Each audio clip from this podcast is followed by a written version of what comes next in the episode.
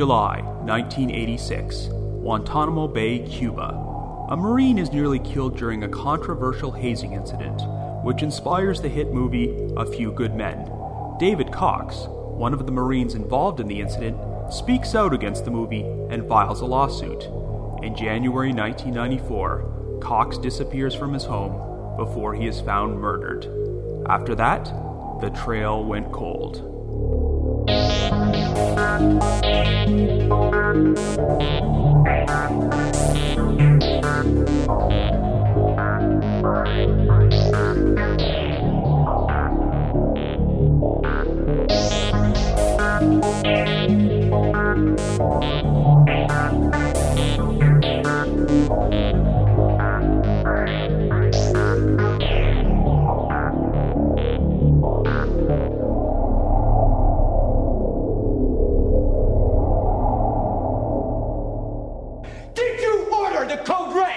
don't have to answer that question. I'll answer the question. You want answers? I think I'm entitled. You want answers? I want the truth. You can't handle the truth. Son, we live in a world that has walls, and those walls have to be guarded by men with guns. Who's gonna do it? You? You, Lieutenant Weinberg? I have a greater responsibility than you can possibly fathom. You weep for Santiago and you curse the Marines. You have that luxury. You have the luxury of not knowing what I know that Santiago's death, while tragic, probably saved lives. And my existence, while grotesque and incomprehensible to you, saves lives. You don't want the truth because deep down in places you don't talk about at parties, you want me on that wall. You need me on that wall.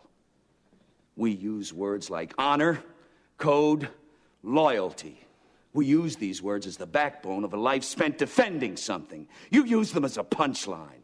I have neither the time nor the inclination to explain myself to a man who rises and sleeps under the blanket of the very freedom that I provide and then questions the manner in which I provide it. I would rather you just said thank you and went on your way. Otherwise, I suggest you pick up a weapon and stand a post. Either way, I don't give a damn what you think you are entitled to. Did you order the code red? I did the job. Did you order the code red? You're goddamn right I did! Hello, everyone, and welcome to the third episode of The Trail Went Cold. I am your host, Robin Warder, and I've got a pretty unique case to cover today. Uh, you probably recognize that famous soundbite we just played from the 1992 blockbuster courtroom drama A Few Good Men, which starred Tom Cruise and Jack Nicholson.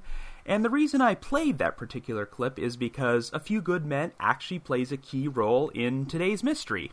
As I have mentioned on previous episodes, I am a frequent writer for both Cracked.com and Listverse.com and have published over 100 articles between the two websites, many of which cover mysteries and true crime.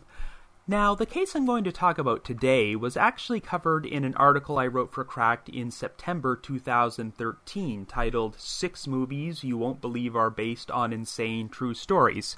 Uh, a lot of you may not know that A Few Good Men is very loosely based upon a real life incident, but the mystery I'm going to discuss actually took place after the movie was released.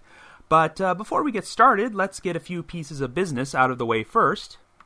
I would like to thank everyone from the Unsolved Mysteries Forum at the Sitcoms Online message board, and also the Unresolved Mysteries subreddit for all your comments and feedback about the first two episodes of The Trail Went Cold.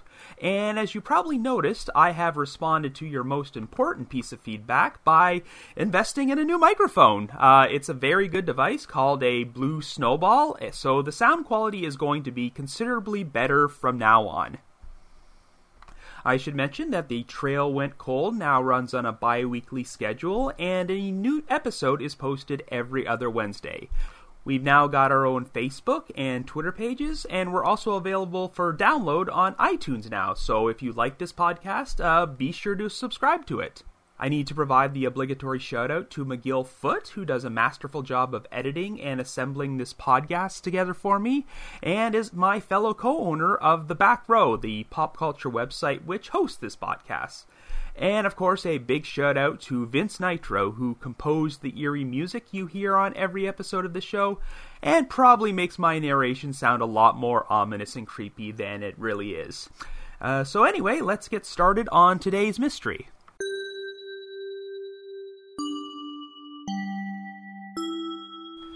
Our story begins in July 1986 at the U.S. Naval Base in Guantanamo Bay, Cuba, which is often referred to as Gitmo because its airfield designation code is GTMO. Now, as I'm sure you're well aware, Gitmo has become a hugely controversial place since the start of the 21st century when it became a detention camp for suspected terrorists, but it still had its fair share of controversial incidents long before the War on Terror got started. In case you're not familiar with Gitmo, the US actually refused to give up the base when Castro took over Cuba in 1959, and ever since then, the Cuban government has never been too thrilled about having an American military base on their soil, so uh, things have been pretty tense down there for several decades. Uh, anyway, one of the Marines who was stationed there at Gitmo in 1986 was Private First Class William Alvarado, and he had been writing to a senator about alleged misconduct which was taking place at Gitmo, uh, including an incident where a Marine allegedly fired shots illegally into Cuba. So uh, once Alvarado's platoon got wind of this, they decided to target him for a code red.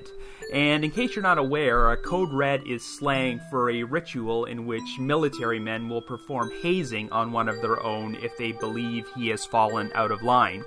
Code Reds can best be described as an informal disciplinary action because officially they are seriously frowned upon by the military and they're as illegal as hell. And unfortunately, this particular code red went horribly wrong. What happened is that 10 Marines from Alvarado's platoon decided to blindfold him and stuff a rag in his mouth before they dragged him out of bed and started shaving his head. But Alvarado, he started choking because of the rag stuffed in his mouth, and his lungs actually filled up with fluid before he passed out. As a result, the Marines were forced to put a stop to their hazing and get Alvarado some medical attention. Uh, Alvarado did manage to pull through, but since this illegal code red nearly killed him, uh, as you can imagine, the shit hit the fan. Uh, each of the 10 Marines who participated in the hazing faced disciplinary action, and they were all offered a plea bargain in which they could plead guilty, meaning that they would receive an other than honorable discharge. Now, an other than honorable discharge is not exactly a nice thing to have on your record, and it will definitely bring a permanent end to your military career. But at the very least, it would mean you would avoid having to face a court martial and you wouldn't have to do any jail time. Anyway, seven of the ten Marines agreed to take the plea bargain, but three of them turned it down because they believed they were simply just following orders and technically hadn't done anything wrong. Uh, one of the three was Lance Corporal David Cox, who just happens to be the central figure in our story. Now, uh, turning down the plea bargain, that was a huge risk for Cox because he would have to face a military court martial for attempted murder. And if he was convicted of that charge, he could potentially receive a 20 year sentence at Leavenworth Penitentiary. And it was a difficult case because it would be tough to prove that Cox was simply following orders because technically it was more of an implied order. Apparently, while addressing the issues involving PFC Alvarado, the platoon commander had said something along the lines of, If you men are good Marines, something should happen to Alvarado. And that's quite different than saying, I order you to give this guy a code red. But uh, in the end, Cox's risk actually paid off. At his court martial, he was only found guilty on the charge of simple assault, which only carried a 30 day sentence. And since he had already served 38 days in the brig by that point, his sentence became time already served, and that was that. Cox got to serve nearly three more years in the Marines, and then he received an honorable discharge.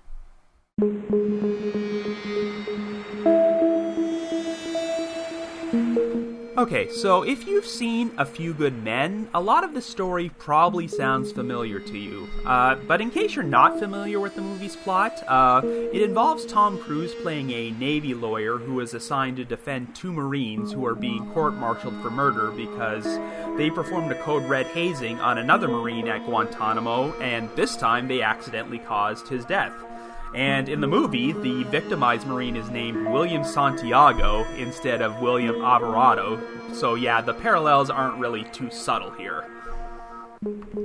Of course, in the movie, the two Marines claim they were ordered by their superiors to perform the Code Red, and Cruise's character spends the movie trying to prove that the base commander at uh, Gitmo, played by Jack Nicholson, personally authorized the Code Red. And of course, that leads to the very famous climactic You Can't Handle the Truth scene, in which Nicholson admits in open court that he did order the Code Red. And of course, that ending is considerably more dramatic than how the real story turned out. The guy who penned A Few Good Men was none other than Aaron Sorkin, who first wrote it as a stage play before he adapted it for the big screen. Uh, Sorkin, of course, is one of the most famous writers in Hollywood because he's given us such TV shows as the Emmy Award winning The West Wing, and he's also penned many successful movies and even won an Academy Award for writing the screenplay for The Social Network. And yes, as you've probably figured out, A Few Good Men was inspired by the Code Red hazing of William Alvarado in 1986. And that's because Sorkin's sister was a lawyer in the JAG Corps, and she actually defended some of the Marines who were involved in the hazing. And that's what prompted Aaron Sorkin to concoct a fictional story which was loosely based upon the real life incident. And by now, you're probably wondering how did this open the door to an unsolved mystery? Well, let's fast forward to December 1992. A uh, Few Good Men is released into theaters, becomes a huge hit, and it's seen by many people, including former Lance Corporal David Cox. Now, by this point, Cox is living an ordinary civilian life, but when he goes to see A Few Good Men, he can clearly see that the movie was based on a real life incident that he was involved in. And he becomes pissed off about it.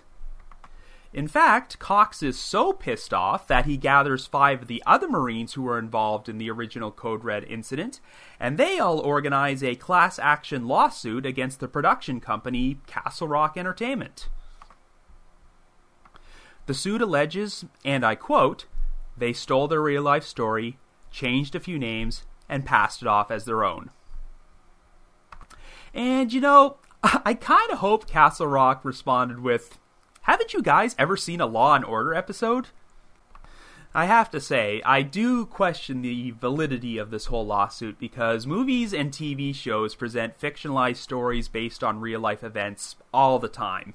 A Few Good Men, it never tried to pass itself off as a true story, and it didn't use any real names, and other than the basic setup of the story, the whole narrative is quite different than what actually happened. Now, personally, if I was David Cox and I found out that someone had made a movie based on an incident where I nearly killed someone, I'd probably be grateful they didn't use my real name, and I wouldn't be inclined to go public and cop to the whole thing. But Cox, he seemed to have a lot of personal pride, and he did not like how his story was depicted. It really bothered him that a few good men ended with the two accused Marines still getting a dishonorable discharge, even though their commanding officer had admitted that he ordered them to perform the Code Red. Cox didn't like the idea that the Marine who was given the Code Red died, which did not happen in the real incident he was involved in, and Cox felt he deserved some compensation for having his story told. And by the sounds of things, he was a pretty outspoken guy. Uh, Cox did several radio and newspaper interviews in which he criticized the film, but it didn't even end there. Apparently, he also became quite vocal when talking about how the U.S. military operated at Guantanamo, and this made his friends and family very uneasy. Anyway, the story took a very unexpected turn on January 5th, 1994. Uh, at the time, Cox was 27 years old and living with his girlfriend in his hometown of Medfield, Massachusetts. And that day, he mysteriously disappeared from their home. Uh, Cox's girlfriend returned that day and discovered that he just wasn't there. And even stranger, Cox's truck was parked in the driveway with his keys in the ignition, and an uncashed paycheck of his was on the dashboard. Uh, Cox had also been working a temp job as a driver at UPS, and earlier that day, they had actually left a message on his answering machine to inform him he was going to be hired full time. Uh, they asked him to call them back, but he never did. So Cox, he never returns home that night, and nobody has any idea what happened to him until the first spring thaw. On April 2nd, Cox's decomposed body was found in a wooded area near a riverbank five miles out of town. Uh, he had been shot three times in the torso and once in the neck with a 9mm, so the murder appeared to be done execution style. And Cox, he still had his wallet on him and his credit card, so it was clear that robbery was not the motive here.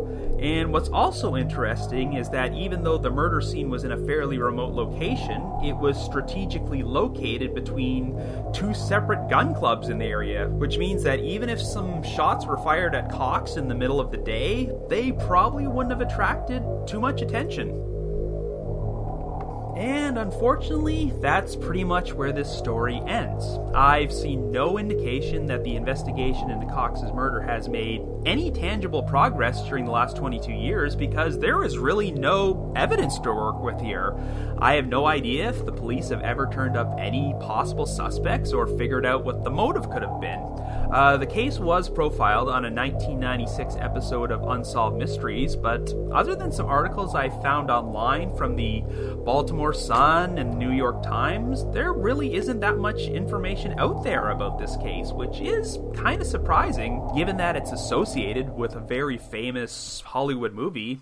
In fact, I was also unable to find out if the Marines' lawsuit against Castle Rock Entertainment ever went anywhere after Cox's death, so uh, I guess you can say the trail went cold. So I guess it's probably time for me to offer my own personal theories. Let's start off by looking at the circumstances of the murder.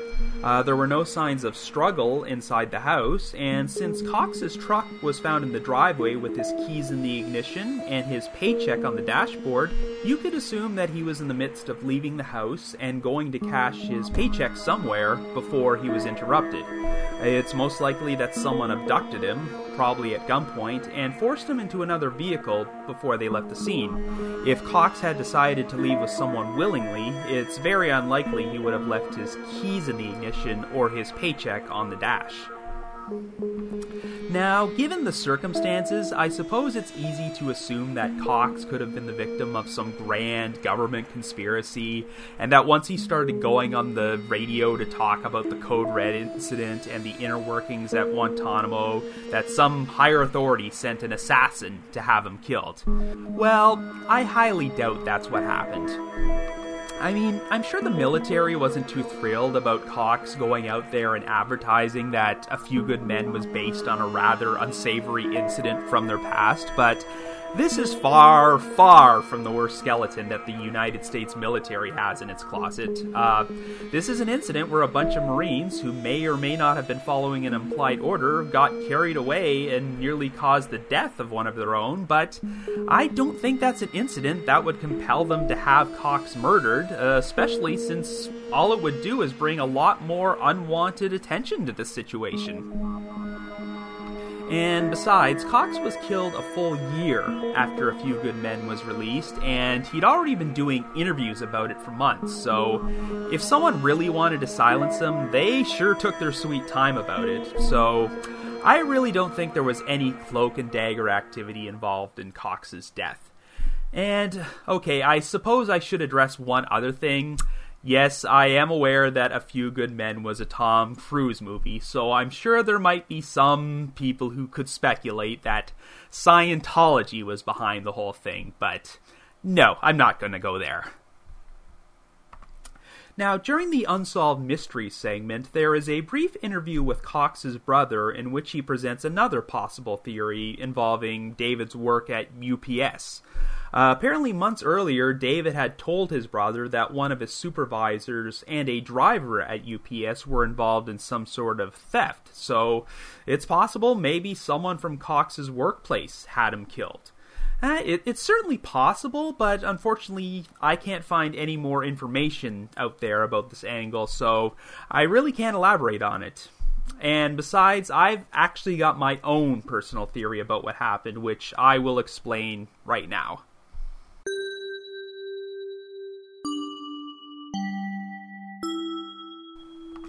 There's one detail which has always stuck out for me during the Unsolved Mystery segment about this case. Uh, Cox's attorney was interviewed, and he expressed his own personal belief that the murder was somehow related to the military. And at one point, he uses the quote that Cox was wearing his Marine Corps jacket, which he never wore. Now, to me, that's a very intriguing clue. Unfortunately, I don't have any specific information about the particular jacket Cox was wearing, but they implied it was the type of jacket that a Marine would never wear in public once he left the service and became a civilian.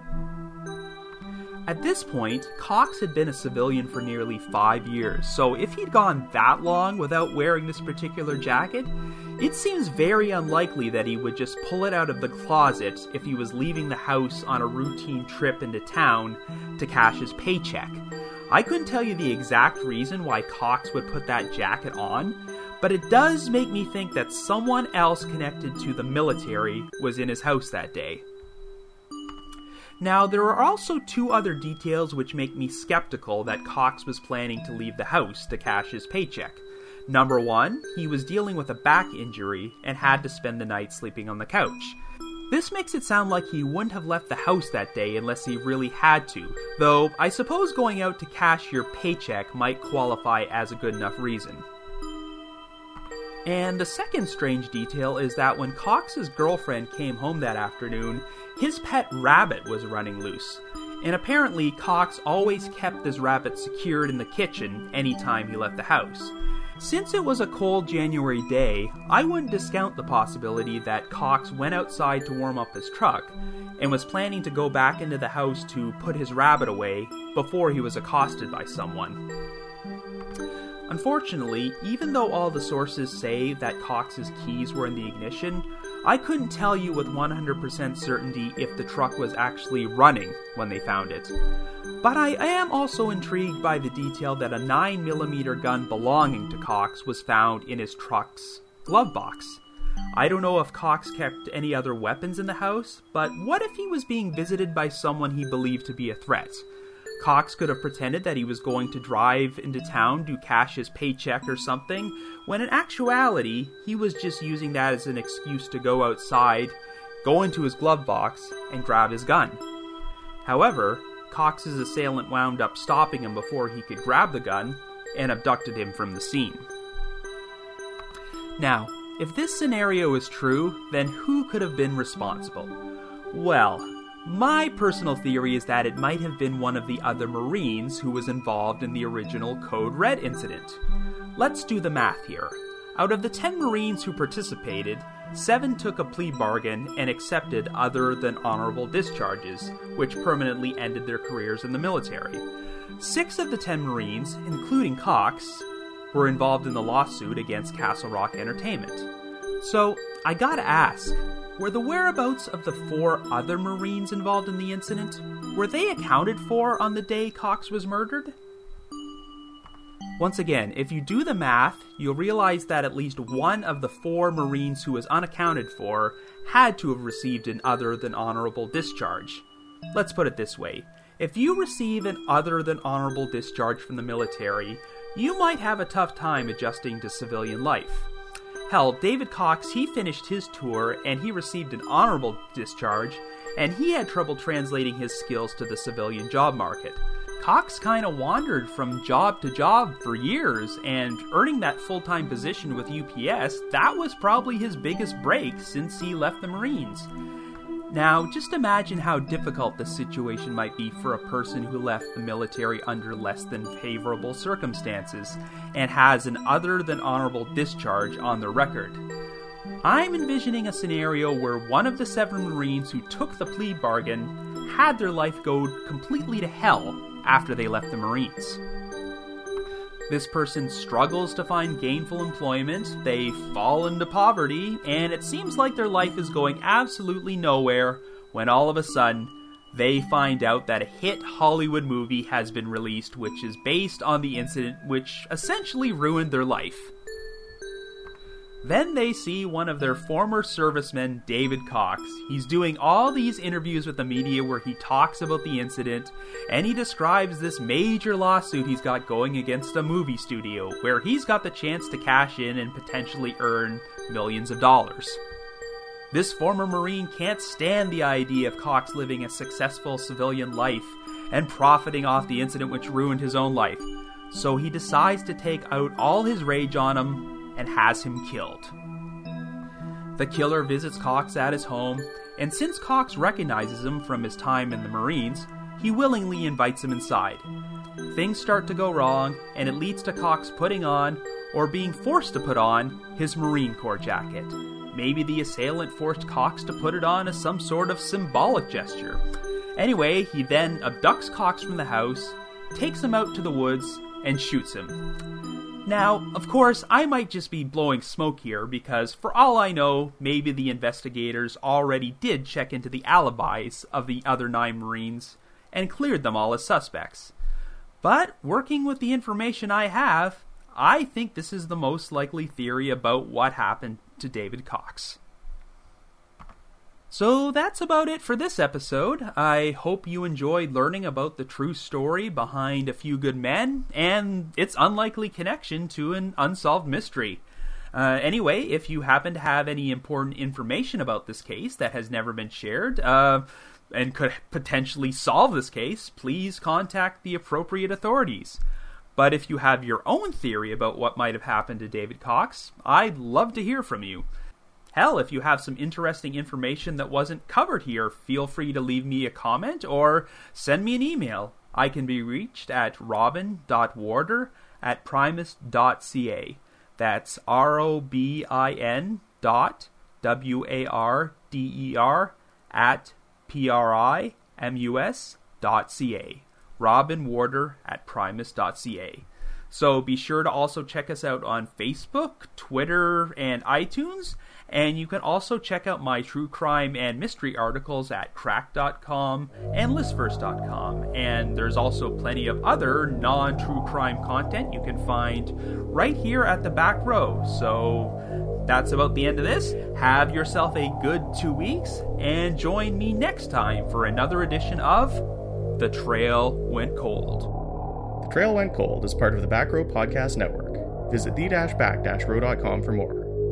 The theme song was composed by Vince Nitro.